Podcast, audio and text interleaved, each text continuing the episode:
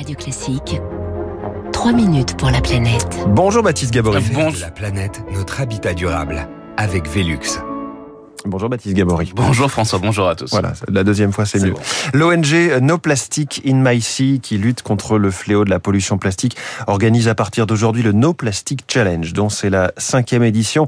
Objectif tenter de réduire notre dépendance quotidienne au plastique et alerter sur l'impact sanitaire de cette exposition. Eh Oui, car les études sur la contamination, y compris des organismes humains, se multiplient. Au mois de mars dernier, par exemple, des chercheurs néerlandais ont démontré pour la première fois la présence de microplastiques dans le sang humain.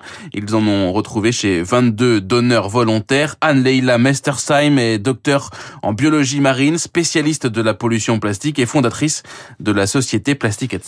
Ça a été mesuré dans le sang sur des particules de plastique qui sont euh, de l'ordre du nanomètre. hein. On est entre 500 et 700 nanomètres, donc ça reste petit. Mais en fait, à des quantités qui sont relativement importantes puisqu'ils ont mesuré euh, jusqu'à 1,6 microgramme de microplastique par millilitre de sang. Ça prouve que ces plastiques sont présents. Et dans plus de ça, lorsqu'ils les ont quantifiés, ils se sont rendus compte qu'il y avait entre deux à trois types de plastiques euh, différents. ont été retrouvées des particules de polyéthylène terephthalate, c'est-à-dire le, le plastique des bouteilles d'eau, du polyéthylène, donc les sacs plastiques, du polypropylène, des microplastiques capables de remonter la chaîne alimentaire. Il est possible que la voie d'entrée soit par l'alimentation, donc au travers du fait de se nourrir de produits issus de la mer puisqu'ils ils les accumulent, mais aussi de produits euh, autres qui sont juste emballés dans du plastique et on a un simple transfert entre le contenant et le contenu. Donc on l'a mesuré dans le sang, ça avait été également mesuré l'année dernière dans des excréments humains et on a même retrouvé en fait des microparticules de plastique euh, dans des placentas humains du côté de la mer et également du côté de l'enfant. On savait donc que le plastique s'infiltrait partout dans l'environnement. On sait désormais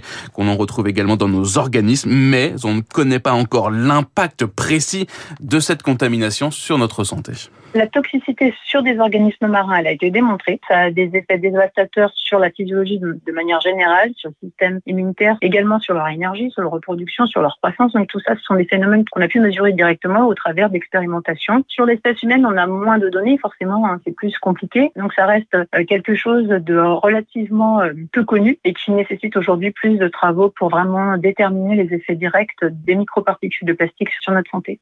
Pour ce No Plastic Challenge, des conférences seront donc organisées sur ce sujet de l'impact sanitaire. Plus de 400 structures, des entreprises, des écoles, des clubs de sport vont participer à cette édition durant 15 jours, donc pour tenter d'amorcer une baisse de la consommation de plastique. Muriel Papin est la déléguée générale de l'association No Plastic in Sea. Donc ça permet dans différentes euh, structures et à titre individuel en tant que consommateur, un, de se poser la question de quel est son usage de plastique et quelle est euh, la place du plastique dans sa vie. Et on a un questionnaire en ligne qui permet de mesurer euh, sa consommation de plastique. Deuxièmement, bah, on décide ce qu'on veut réduire, le plastique dans la cuisine ou le plastique dans la salle de bain ou le plastique dans les vêtements, peu importe, on décide de réduire. Troisièmement, ce qui est important, c'est de le faire savoir. Parce que en effet, on a besoin de créer un mouvement de consommation qui va vers la réduction du plastique. En France, les emballages plastiques autour des fruits et des légumes sont interdits hein, depuis le début de l'année. Ce sera terminé pour la vaisselle jetable dans les fast-foods l'année prochaine. La loi anti-gaspi prévoit la fin du plastique à usage unique d'ici 2040. Et lui est garanti 100% sans plastique et pur beurre de Normandie.